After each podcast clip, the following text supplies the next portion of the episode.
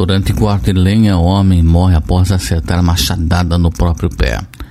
Um homem morreu na manhã dessa última segunda-feira, dia 15 de março, por volta das 8 horas depois que cortou o próprio pé enquanto cortava lenha no interior da cidade de Mafra, na região do Planalto Norte catarinense.